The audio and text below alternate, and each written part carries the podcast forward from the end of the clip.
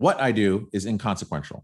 Why I do what I do is I get to shorten people's journeys every day. What I love about our hospitality industry is that it's our mission to make people feel cared for while on their journeys. Together, we'll explore what hospitality means in the built environment, in business, and in our daily lives. I'm Dan Ryan, and this is Defining Hospitality. Today's guest is certified by the Interior Designers of Canada. He loves to learn and meet new people. He's a creative soul. He is the founder of Decanthropy, an equity design consultancy. He's the president at Interior Designers of Canada, better known to most people as IDC. Ladies and gentlemen, Mr. Ian Rolston. Welcome, Ian. Thank you, Dan. Really great to be here. I'm so glad to have you here. And I've said this a couple times on um, previous, more recent previous podcasts, but I'm getting a lot of these guests like you right now that have come as okay. referrals to previous guests like Dion. Uh-huh. So you found your way to me from Dion, and we she said, "Oh, you got to talk to Ian." So we oh, talked to each fantastic. other. Yeah, we hit it off, and then we find out that we have like a a similar path not in the sense that I'm a designer or running a large international organization, mm-hmm. but um, we well you started at Yabu Pushelberg but then spent uh, a lot of time at hirsch bedner which is where i got yeah. my start as an intern in college and i think what's amazing is i just was speaking with someone else who started at, at um, Yabu Pushelberg and then if you look at the yabus the hirsch bedners right. the wilsons the you know there's a handful of those really strong uh, hospitality design firms that have launched the careers and oh, inspired absolutely. and impacted so many people. And just from the small sample that I just mentioned right now, right, it's just so awesome to think that whenever I've spoken to any of those principals at those firms, it's there's never, I guess they're a little sad to see these great people leave, but there's also this um, I wish you well and all right. of the success. And I think it's really a testament to our industry, those firms in particular. Yes. Um, but also just uh, leaving an impact and make leaving the world a better place than than when you were handed it if that makes sense. Yeah no that that makes total sense. I, I think it's one of the things that i most admire about the hospitality industry uh, is that there is a certain degree of hos- hospitality that is uh, assigned to how we are engaging and, and treating and, and actually supporting and preparing uh, people to to do to, to move on and, and go and do some greater things in the industry. I, I totally agree. And then um, I wonder if you could just because most are we have listeners from all over the place, but most of our listeners are from the United States as of now, although we you know we've had a bunch more international guests and a lot of listeners as well. Tell right. us a little bit about IDC, what the mission is, and then what your specific um, what you're championing as the president there now um, in your strategy? Okay, great. So IDC uh, really is the national body for advocating uh, for the profession of interior design in Canada. Uh, so we work closely with our provincial bodies to ensure that we are communicating the, the value of the industry uh, to our wider communities that we're serving. Um, and so we're really focused on, of course, on supporting our membership making sure that they have access to information, tools, and services that help them to do what they do best. Uh, but we also want to ensure that we are sharing why interior design is so unique and so impactful and vital to wider society as we represent a group of problem solvers uh, and storytellers that really enrich the lives of all of those who we're interacting and engaging with. So that's that's really the the focus uh, that we're looking to stay really focused on this year uh, to engage our members and uh, again the wider community and industries that we're serving. I love the advocacy for such an important profession and vocation of interior design because you know oftentimes the architects get all the glory in right. in the built environment right and and rightfully so in many cases right, right. but if you really think about us small humans going through these massive edifices yes it's really the interiors that really lend themselves and enhance whatever life experience is happening within there. Wouldn't you agree? Oh, I, I absolutely agree.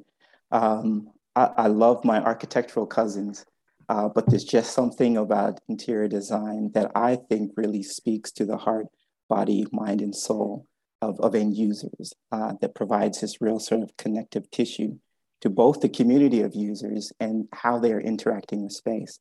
And you know, there is a, a very sort of distinct way that you approach interiors that is very different from the discipline of architecture. Um, and so I love when uh, these two industries are able to come together and collaborate because it really makes for, for meaningful spaces.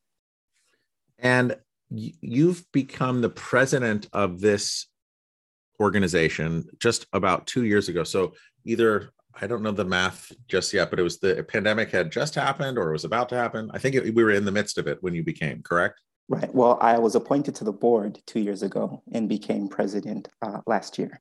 Oh, got uh, it. Yeah, yeah, in November. Okay, so with the assumption of, or let's just say with you, let's say with the coronation of a new mm-hmm. executive or chief executive or president, right, of any organization. Um, okay, there's all the we all stand on the shoulders of those before us, and so you're obviously you're doing Absolutely. all of your advocacy and and your and all of the work that had been laid out before you but with every new executive coming in there are new passions and new focuses and new strategies that you or they would bring along. Like talk to us about what you're passionate about and, and how you're evolving um, idc right so look that I, I wouldn't have the opportunity to be a part of this organization without the original founders and the countless other volunteers and, and presidents uh, and staff members that have served uh, in such a wonderful capacity. So I am most definitely appreciative to the work that has been sort of uh, laid um, and the standard that has been raised. Um, and so from my perspective, coming into the organization, it's really important that we continue to be a connector. Um, and so for me, that sort of really uh, nets out in three, three specific ways. Uh, the first is making sure that we're showing our work and, and making ourselves visible uh, as an organization. Sometimes we know that associations can become a little sleepy or a little insular uh, in terms of we're just sort of serving our, our members and we're doing what we're doing. But it's important for, for us as an organization because I believe interior design is so vital to human life um, that we have to be more open to, again, the communities that we're serving so that they can see what is really at the heart of our, our industry uh, and really see the work that our practitioners do that are helping to support uh, their everyday lives. Um, so that's the first uh, step. The, the second step is really making sure that we're understanding our pipeline. Uh, and I really want to focus on our emerging leaders, um, those that are coming to the profession, uh, to ensure that they understand that they are going to be in positions and and roles to innovate what interior design means for the future. And so we want to really meld this idea of uh, experience and energy and make sure that we are creating uh, greater opportunities for growth uh, in the industry, especially from a diversity uh, standpoint. Um, and then lastly, I, I, call our last pillar, it's the, uh, the problem to solve you know, there are so many great human beings that are involved in this industry. And I more and more am referring to designers as problem solvers. And so we need to get out there in our communities uh, and align with other great organizations, community groups, and associations. And let's solve some of the issues that we're facing uh, in our communities. Uh, in particular, in Canada, we have uh, a housing crisis, uh, of course, in, in many of our cities that I believe designers can lend their experience, uh, their expertise, their skill and acumen to help solving some of these issues. So there are a myriad of social issues that we can become involved with. So with the work that we're focused on this, this uh, year, we're trying to really engage with the community to solve problems. We, we just had an opportunity to work with uh, a group of future uh, women leaders uh, with one of our matriarchs here in Canada uh, for diversity um, and inclusion. And it was amazing to work with these, these young women who you know will be running things in the future. Uh, we got to share with them design thinking and how our processes of, of interior design as interior designers actually help to, to, to solve uh, issues. So we gave them the principles and they created wonderful solutions uh, for the problems that we gave them to solve. So that, that's the focus. You make it sound so simple. Three pillars. Okay. Yeah. Now you can retire. It's all done. It's all done. And I get to have more conversations with people like you. um, I want to I, I love I love that you have the three pillars first of all because I think sometimes we can have so many initiatives that we get blind to really what we're trying to achieve. Um, if you think about, or uh, not even thinking about it, you've already thought about it. So share with us as far as how you're showing your work and how you're making it more visible and serving the member, serving your members and showing the work that you're doing to the community at large. Right. So, one, um, let's call it a project that we're engaged with now, is making sure that people understand who is involved in the work. Um, and so that means, of course, definitely sharing our staff, but we also want to make those that are on our committee members more visible and share stories about who they are, the work that they're doing, but also to share their difference, difference in practice, difference in ethnicity and approaches to, to work, so that our wider community uh, of practice and the communities that we're serving understand that there, there's representation uh, within the organization. And so that sort of goes back to my previous point uh, a little bit where I said that sometimes I think associations can become a little insular.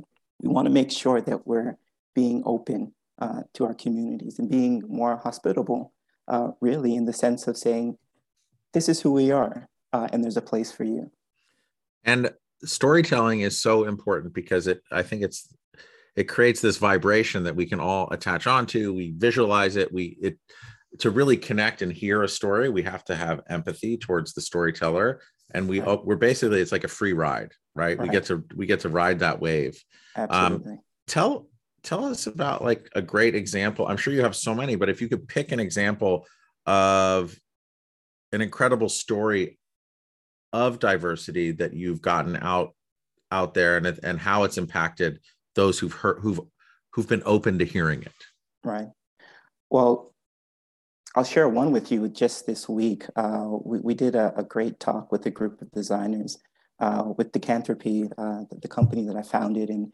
the methodologies that i've uh, established uh, to help move conversation around uh, diversity and to shift thinking uh, in the diversity space as to how diversity is really a, a fantastic business approach for companies and organizations.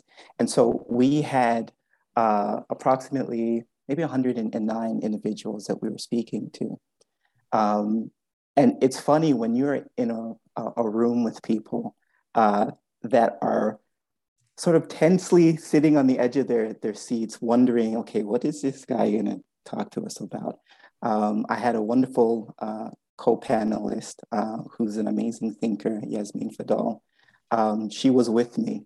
And so we had an opportunity to unpack approaches to diversity uh, and really share from our experiences how we think really does impact how we're engaging with each other. And that there's one snippet of uh, knowledge that I'm going to share is that we we think differently from culture to culture.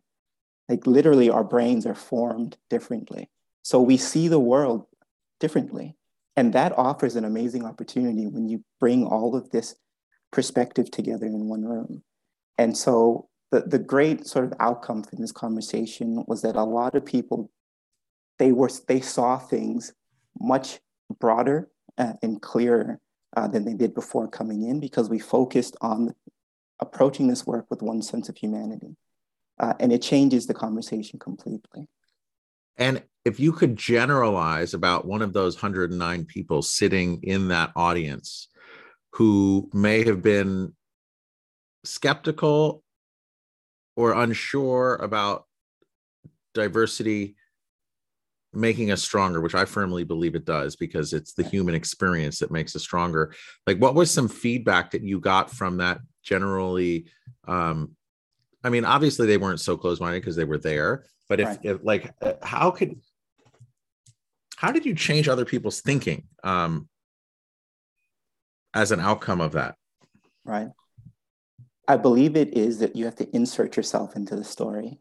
Um, with Decanthropy, we do some exercises uh, with the leaders that we uh, speak to that actually place themselves and their own experiences in the context of difference, in the context of um, what could be referred to as otherness, uh, so that they could see the world uh, in a different way that they're not accustomed to. And oftentimes, it's that connection that you sort of see, you can see it on people's faces where the light just goes on. It's like, oh, I, I get it. Because when I experience that, and I know what that feels like to be uh, overlooked, um, treated poorly, um, I, can now understand uh, the perspective in which you're sharing uh, with us. Um, and so it allows for the conversation to flow, I think, much more meaningfully and productively. And the outcome inevitably is always this sort of sense of, of inspiration. And that's the expression that we, we hear a lot um, when we are, are, working with groups, is that they feel inspired uh, and oftentimes unburdened because it's like, oh my gosh, okay, so I'm not a horrible person or I didn't do something wrong. It's just I didn't understand. And it's the it's that key sort of shift in thinking that once understanding is established, uh, it, it's a great foundation to move forward. I think we could all benefit uh, tremendously from that. So, if you were to an example of a story of having someone feel overlooked and then on one side and then on the other side the person who maybe is never overlooked like how like what was the story and then how did that impact the person who never thought of being overlooked? Right. Well, I'll give you a generalization because most of these conversations are happening in confidential settings. Correct. General, uh, a hundred percent. Please yeah. be general. don't throw, don't throw Sally under the bus. I, I will not. But but I'm just kidding. It wasn't Sally. I just made up the name. If it, it was it, Sally, I, I apologize. It, it, wasn't Sally, but we'll we'll use Sally for an example. Great. Um, uh, Sally had described uh, being overlooked in uh, a, a, room of individuals that were of uh, let's say uh, homogeneous, uh, and in that setting, although Sally had an understanding of, of her skill and her talent and what she brought to the conversation, she was being consistently passed over in the discussion. Um, and being able to connect that experience uh, that was really uh, in, in that moment as it was uh, described, sort of disruptive and, and hurtful uh, to Sally, connecting that to uh, the lived stories uh, that I share within the group about different people groups how being overlooked is a universal human uh, experience uh, and feeling. And so once you connect with that and understand uh, how that impacted you, it's much easier to see how that impacts others. So, to use Sally more, uh, so for being overlooked, um, I'm sure we're all overlooked in some way, shape, or form at some point, right? Everyone. Absolutely. Um, and then I could see how let so let's just say Sally, who's who's overlooked, and maybe she's aware of it in many cases, in some mm-hmm. cases, or many, and maybe she's unaware of it in many or some other cases. Um, I think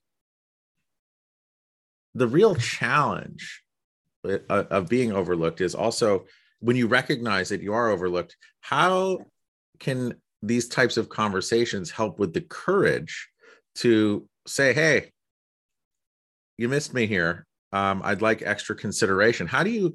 So, first of all, there's a vulnerability that that person needs to do, oh. which is oh. scary, right?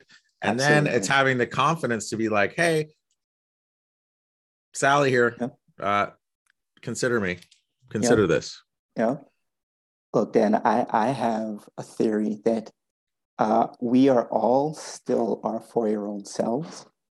As we grow up, we just learn how to mask all of those things more and more.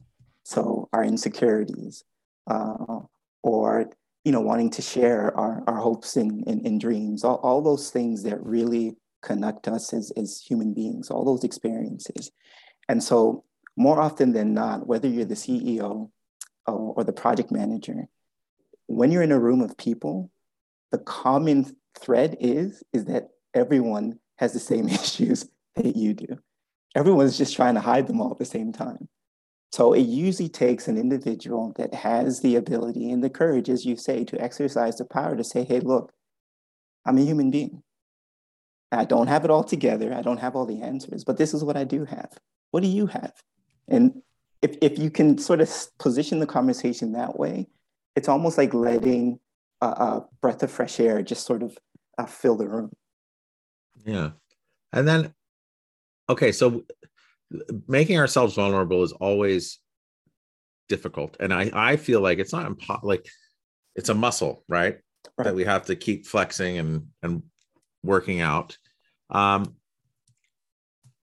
but oftentimes i think what obviously what's preventing that courage of saying hey consider me or don't overlook me there's mm-hmm. a certain um there's a courage that's needed to do that to take that step and then so with this group of 109 people or just groups in general what are great ways that you've seen in a group dynamic to let everyone know that it's okay to be vulnerable and right. please be courageous and take the step forward and i have my own ideas but i'd love to hear, hear right. yours so ours is really simple we we simply say it at, at every session we say look there are there's a standard that we have for this this meeting that we're, we're, we're going to be in this conversation we're going to be engaged in. First is honesty, trust, and integrity. And so these and transparency, these are the only ways that we can actually have a meaningful conversation.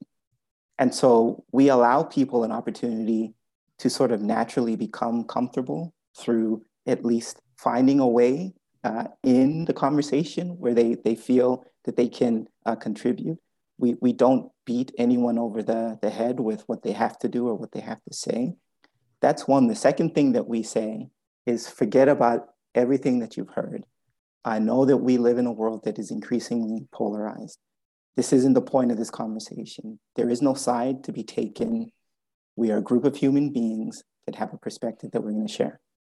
And I also say that I care about you, and my only expectation is, is that you care about me. And that inevitably just takes all of that anxiety, all of that fear out of the room because now we know that we're having a human conversation. It's really like, and then if you if you look at all that, okay, so some I hear you say all that, but there's still times where I'm like, and I see others and I know others because I talk to a lot of people where there's just right. that fear, right? You're being held down by this fear, and then there's this bubble of like just some kind of a bubble that's kind of repelling you from entering that kind of safe place. Right. But it's really as much as we say, hey, trust and respect and be vulnerable and be courageous. Sometimes it's still really difficult for people. But I, you know, t- hearing you say honesty, trust, integrity, and transparency, I uh, what I think I heard you say is the ultimate outcome of all of that is that everyone should feel comfortable, right? Absolutely. Which is then a great transition to like the real point of this podcast, which is like, given all that and your experience designing the built environment in hospitality and now all the initiatives you're doing now, like, how do you define hospitality? Oh, I, I believe hospitality is a great opportunity to serve humanity, uh, with, without question. Um, and we know this because we, we've seen hospitality is hospitality. It, it is present in every culture, in every people group on the planet. Uh, there are uh, traditions, norms, uh, expectations, all associated with this idea of expressing care for someone who you want to uh, entertain, someone you want to uh. It, it, these things are, are universal. And so it's, it's this, this understanding of, of service and serving humanity uh, that I think one really inspired, inspired me when I began to understand really what was at the heart of, of hospitality, or at least the potential of, of hospitality, not, not just as a business, but also as a connector. Um, and so we've seen the evolution from, uh, you know, hotels are, are no longer uh, a place where you, you know, get a good night rest or or have a good meal, but they really do represent uh, an ability to to connect uh, across the spectrum of human difference. Uh, and offer experiences. And, and I know we've moved from the experience phase into the transformation phase of hospitality. Um, and I think I think as, as our industry continues to move forward, that these connections are, are going to become really the foundational um, sort of distinction in those experiences and in those transformations uh, for, for brands all across the board. I completely agree with you. And I think that's a great segue into your second pillar, which I haven't forgotten about because we went over the first one, which is just showing people like what you're doing and how you're impacting. But the second one was just your pipeline and right. inspiring, connecting, um, introducing people to this fabulous industry and really like showing them the humanity that comes through the design and the work. So, how are you? Because everyone's having pipeline challenges from a talent perspective right now, at right. least in the, in the United States. I'm sure it's the same up in Canada. But like, how how are you understanding your pipeline better and connecting with it better? right? So we are asking questions of our emerging professionals, our, our students. Um, you know, we have, I'm going to be really candid with you. We are scaring a generation of potential emerging leaders in our industry because they are seeing what success, quote unquote, looks like as a practitioner in terms of I'm working 90 hours. Um, I've completely forsaking everything else. I'm focused on, on my job and my, my job alone. I'm driving profits. And our generation is looking at us and they're thinking, hmm, maybe not so much because I want other experiences in my life. And so I think for us as an industry, uh, we're going to have to address sort of the, the, the measures and the metrics that we've created uh, that define what a successful designer uh, does, what a successful designer looks like, and what successful uh, firms, uh, how they conduct business, uh, in order to meet, uh, I think, the, the changing needs and expectations of, of our future leaders. And, and that has to happen, of course, through mentorship, but we also have to be intentional as an industry to recognize that there's a generational uh, shift that is taking place. And it's, it's not to say one generation uh, should be accommodated more than the other, but I think there's an opportunity that we're missing to understand the, the value of the cross pollination of ideas and supports that actually uh, are made possible by allowing a, a generational approach to how we're protecting for the future of our industry. Well, you said two things that really resonated with me there. One was sc- scaring. We're scaring an incoming generation. So there's a fear, and then metrics and measurables. I love fear because it's often a great teacher, right? It's really scary, right. obviously, but trial by that, terror. Yes. Yeah. but it's the same way in that idea when you were speaking about making yourself vulnerable and it's that fear. There's there's oftentimes it's a great it's intuition it's it's feeling it's empathy but it's it's telling us something right so right. how are you taking that fear that newcomers may have and then how are you measuring the change? Like what what are the metrics? Uh i know you said mentorship and just this idea of a generational shift but like how are you measuring it? Right. Well, well first let me let me talk a little bit about the the, the fear component. We we have to shift the fear component um, from a more sort of um, what we think now is, is fear is you're, you're sort of more fear of the repercussions of the action or not measuring up or not doing. And, and so I talk a lot to, to students about just embracing the process of failure because failing is, is it's, it's, it's a great tool. Um, in order for you to test ideas, to shift uh, courses, to learn how to do that quickly, to understand what's working or what's not. Um, it's that sort of minimal viable product uh, approach. And so we have to define, redefine what fear is and really embrace uh, failing and failing fast and hard and being okay with it and getting up and, and doing it again. Um, and so the, the metrics I think for, for doing this need to be sort of measured more so in how we are collaborating uh, with individuals. If you have a group that is sharing openly, uh, feeling like they are contributing, even if th- those ideas may not be uh, landing, but that there's this open dialogue and exchange uh, where people feel like they belong and they're part of the process. Um, the other metric I, I, I try to uh, land politely and softly uh, with groups is that you you have to be able to look around and ensure that those that you are collaborating with are not all like you.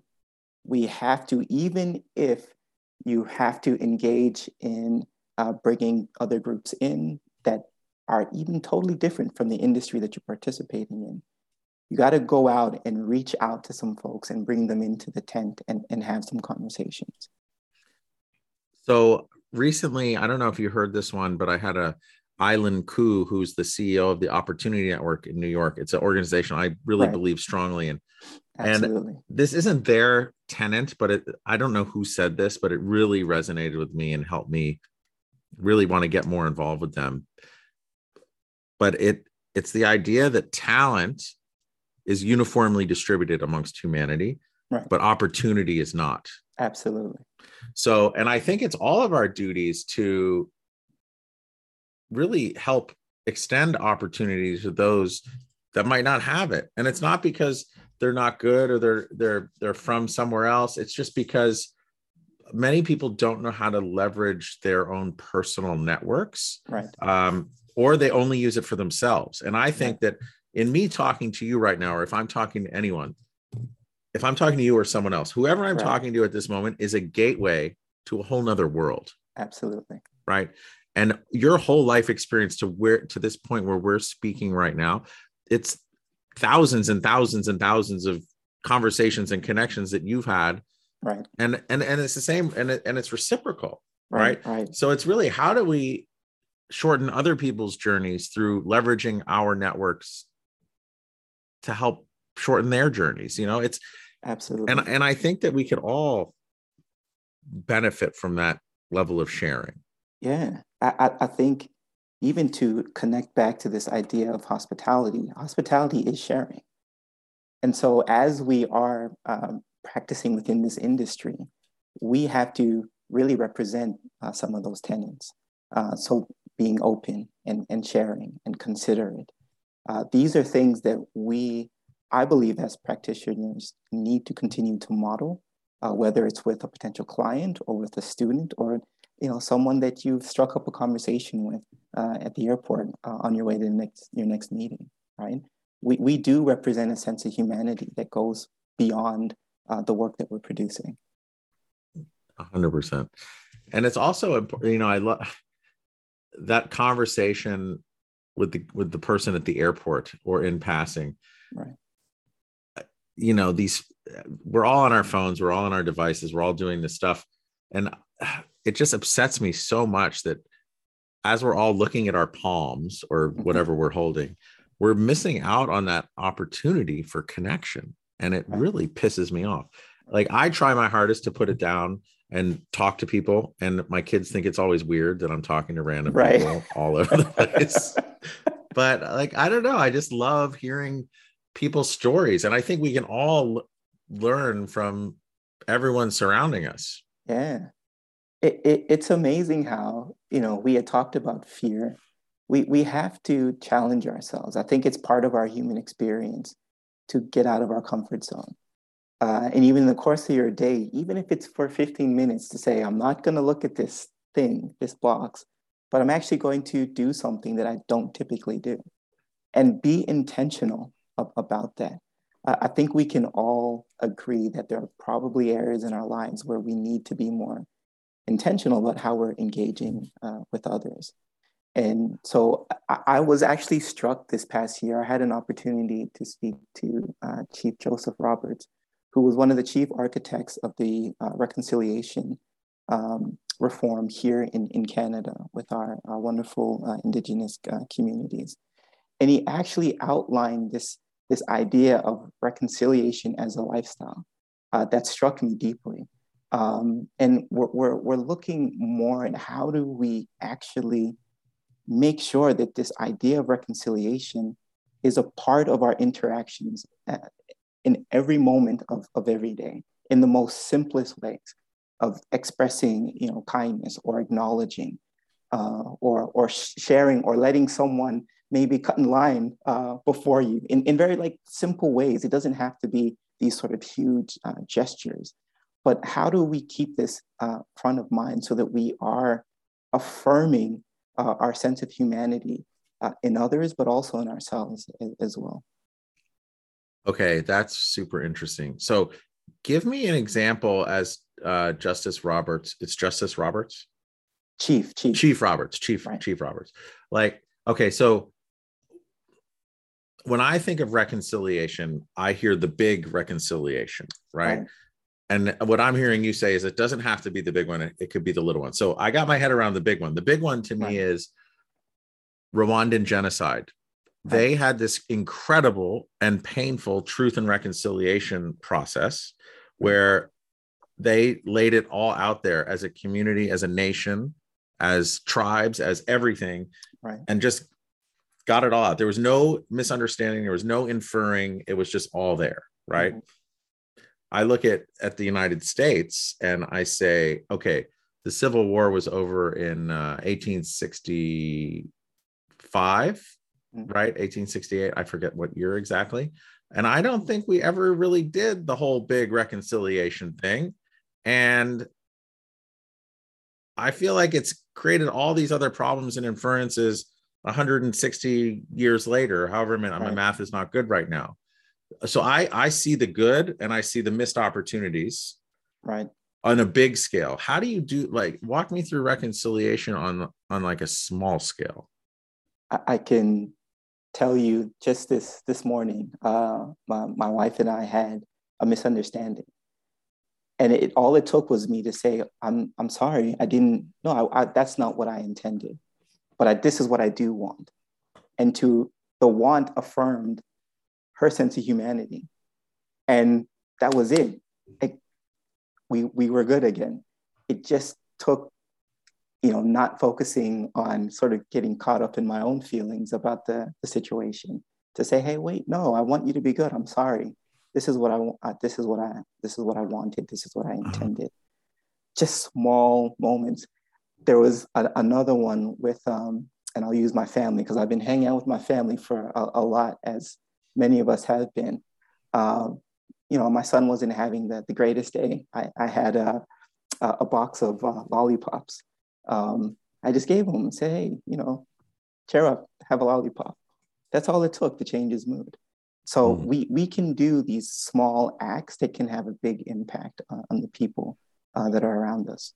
I totally get it now. Okay. So actually, to make it personally for me, I had a, an instance like that uh, over a year ago where mm-hmm. I was on a call and it didn't go well. Um, and it turns out after the fact, I heard that the person I was speaking with thought right. that I was mansplaining to them. Oh. okay. Which I was like, and, and it killed me for like a year. And I haven't been able to see anyone and all this. And then, right. and, and kind of set it straight. I, I bumped into that person a couple times and I just couldn't, it was never appropriate to like bring up that situation. Right. And, um, and then I saw them recently and I said, listen, I just, and I made sure no one else was around. I just said, I got to like talk about this with you. And I right. said, I am sure that you heard what you heard. So I don't want to discount that. And right. you heard it the way that you heard it. That you heard it. But I need you to know that that was a hundred million percent not my intention. Right. And I said to her, I said to uh, them, I said, you know, thank you so much for for making this an issue because I feel like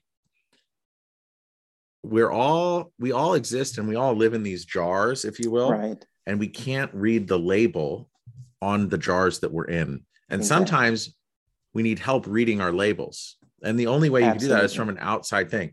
In this case, it's more often than not, it's a misunderstanding. It's that blind spot that we might have.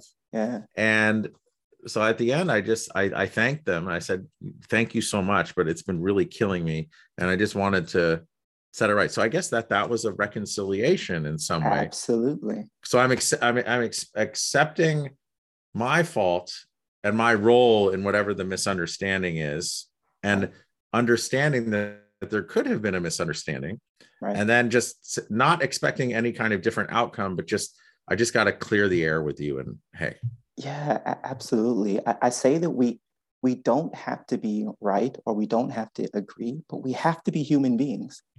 Mhm. That that's the standard. But with my Right. kids, I'm always right. That's what we have to understand. Parents get exempted from this law. and then our kids will resent us and hate us when they're older. right. oh gosh. That's hilarious. Um, okay, well, that's awesome. I, I got to read more about Chief Roberts. Chief Roberts. Hmm. Mini micro reconciliations or mini reconciliations. I think that's really important. Yeah. It's laying it out, being vulnerable, and bridging the gap. I guess closing the closing the space. Yeah, Huh. definitely. All right. And and you can something. imagine applying applying that principle to some of the things that ail us in our wider society we, we have to understand that you know issues of, of, of race and discrimination and equity these are all difficult topics that we are not going to solve uh, in the matter of uh, months or, or years but we have to stay committed to the exchange of, of humanity and understanding the disruption uh, that, that these ideas uh, and that this, this history has heaped on us, uh, and to grapple with it in, in a way that really promotes understanding um, and seeks for a way forward with, without disparaging uh, and any anyone. Um, Well, it comes back to that trust and respect, right? correct. And feeling comfortable. And actually, that's probably really pillar number three, which is problem solving. So Mhm. as as the leader of IDC, what on the third pillar, like where are you spending most of your time um, solving problems? And I also love how you said that design is really just solving problems. And oh, absolutely. so before you answer third pillar, I always did art growing up. I painted, I drew, I was really, I loved it. You know, I got into some really cool art and design schools. Not, Right. but as as a artist, as someone who was drawing and painting and just making stuff. Mhm. But it wasn't until I was maybe before my senior year of high school, I did an architecture program at Cornell. Oh, excuse And- me. Yeah, well, it was just like a, it was all a bunch of high schoolers from all over the place that came in. It was really cool. Right. Um, and you know, the first thing was like, hey, build a cube out of Strathmore and draw it. Build a, and then it was like pick a word. I think I chose fragmentation. There were all these ad, um, different adjectives or ad, Right, ad- right. um, that were on a page. Right. And then it was like, okay, make a, a plane or a surface. And then you had to fuse them together physically in model and then also drawing them Right. and then describe it. And that was after years and years and years of doing art, that was the first time I'd ever encountered design, which was yeah. taking an idea and creating something and solving for a problem. Right. And I think that this, so we teach art in school, we teach music, we teach uh, science, math, you know, English or whatever language writing. Um, but we don't teach design. And Right. that's crazy. In a way, we do like, okay, you're going to write a paper on whatever subject you're you're learning. You kind of have to think about a thesis, explain it, and Yep. you're designing an argument. Yeah. But it's not really taught as the idea of design. Right. So I guess coming back to the third pillar, how are you solving that? How are you how what the, what are the big problems you're solving? So it's it's interesting that you started with the uh, sharing of your art experience. So when I was in high school, I had a art teacher Mr. Uh, John Doyle, that absolutely changed the trajectory of my life. Uh, and he taught me in painting to focus on like the little shapes. Don't get overwhelmed by the, the big picture yet. You got to just focus on the, the shapes that you're trying to articulate. And those shapes accumulatively will create your canvas. Uh, and then you adjust uh, from there. And so I, have sort of taken that to heart in, in terms of how I approach uh, problem solving and, and how I, I, like to help groups uh, problem solve. And we have to focus on particular areas because there are too many problems uh, when we look at our, our society that we, we need to solve. But we can understand that we have tools at our disposal, um, understand what's at hand that you can use, and then go and connect with someone who's actually actively out there, boots on the ground, doing the work, and really determined to support them.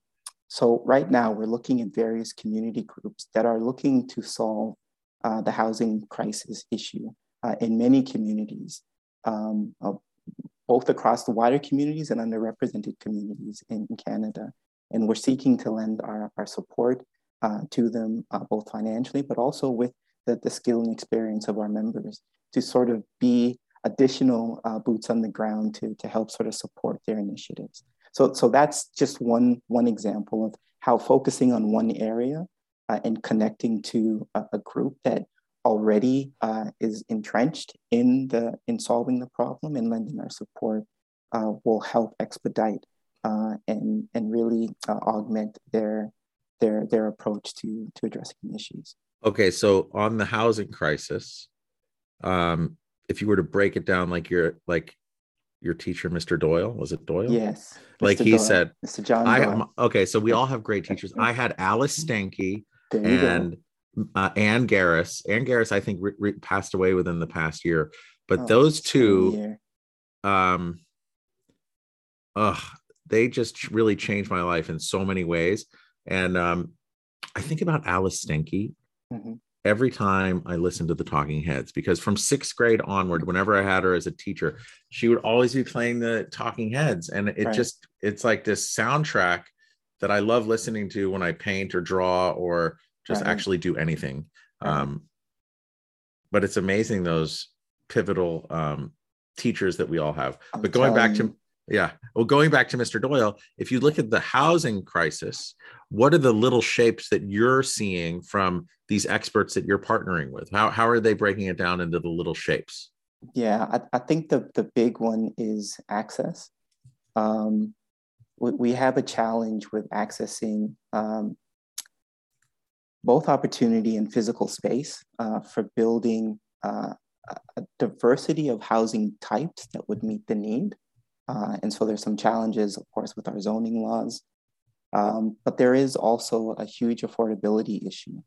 Um, and the gap between uh, communities that can afford uh, to participate within our industry uh, and those that cannot.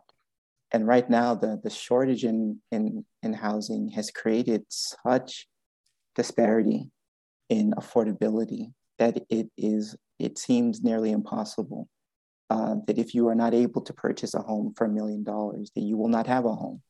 Yeah. Um, and so we have to work uh, across so many industry sectors in order to address this issue and, and to unlock the, the gridlock that is um, that is in place.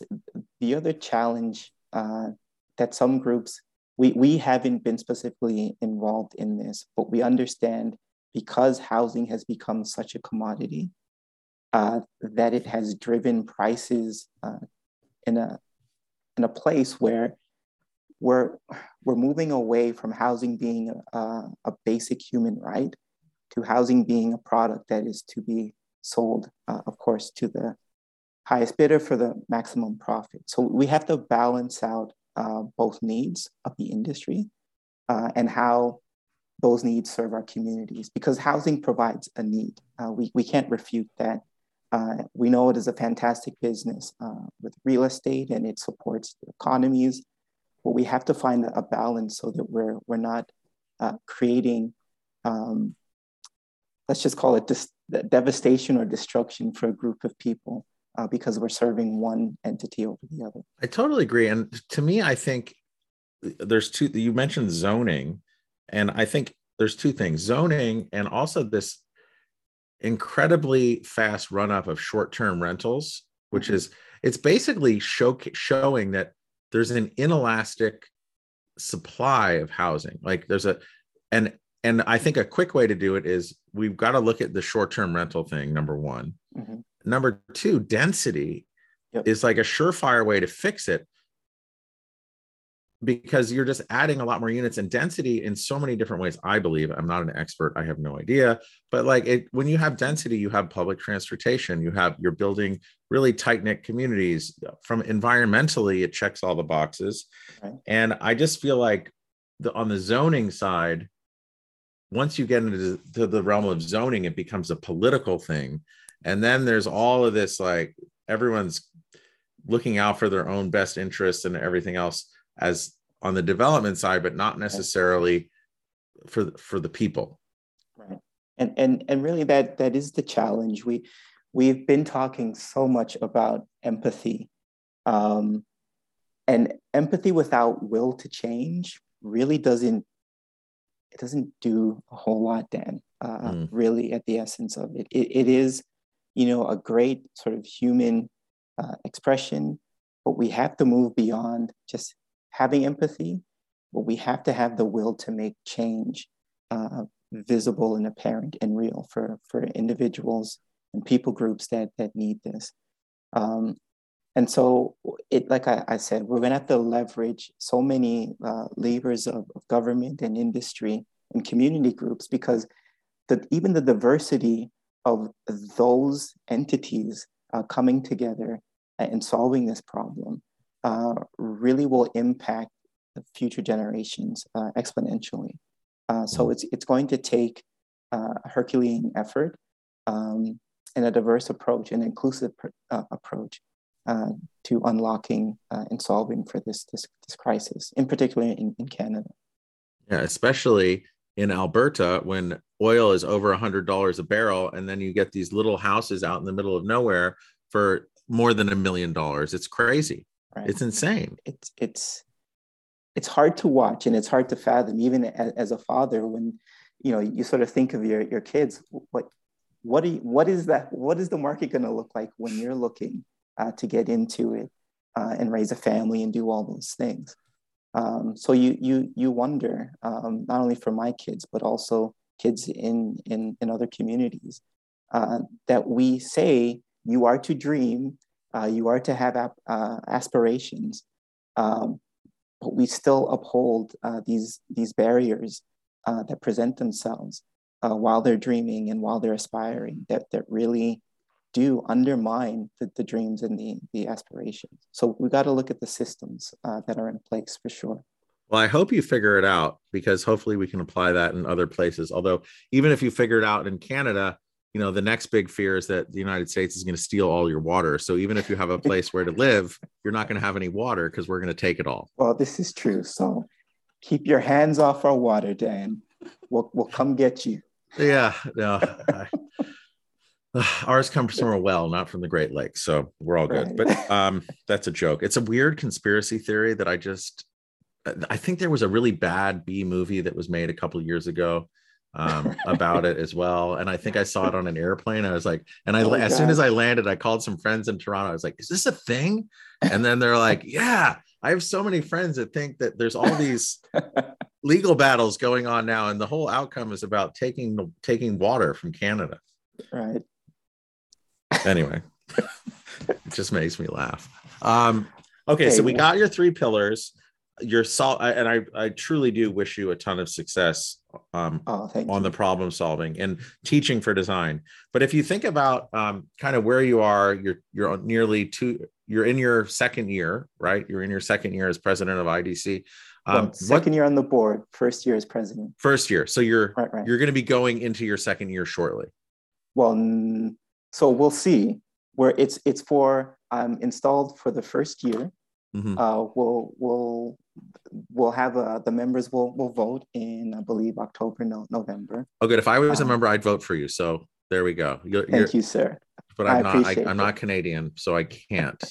But if I could, I'll, in, I'll I'll do an influence campaign for you. okay, sweet. well, okay, so you're in your first year. Um, right. And with that, and kind of these three pillars that we've discussed at length, what's mm-hmm. exciting you most about the future?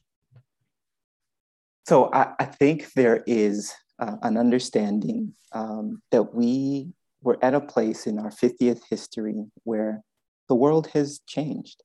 Uh, and so we have an opportunity to rediscover and redefine sort of what design is going to mean going forward uh, in the future.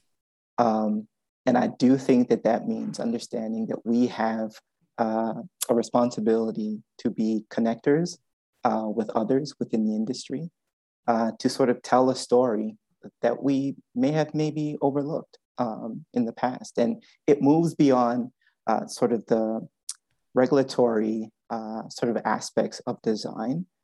But I don't really think people understand how critical design, like we, we were talking to a group of, of kids, as I, as I mentioned, and one of the questions we asked them is, is what is design? And, you know, they have fantastic answers. And, and I, I tell them that it, it's a way of problem solving, but, but where is design?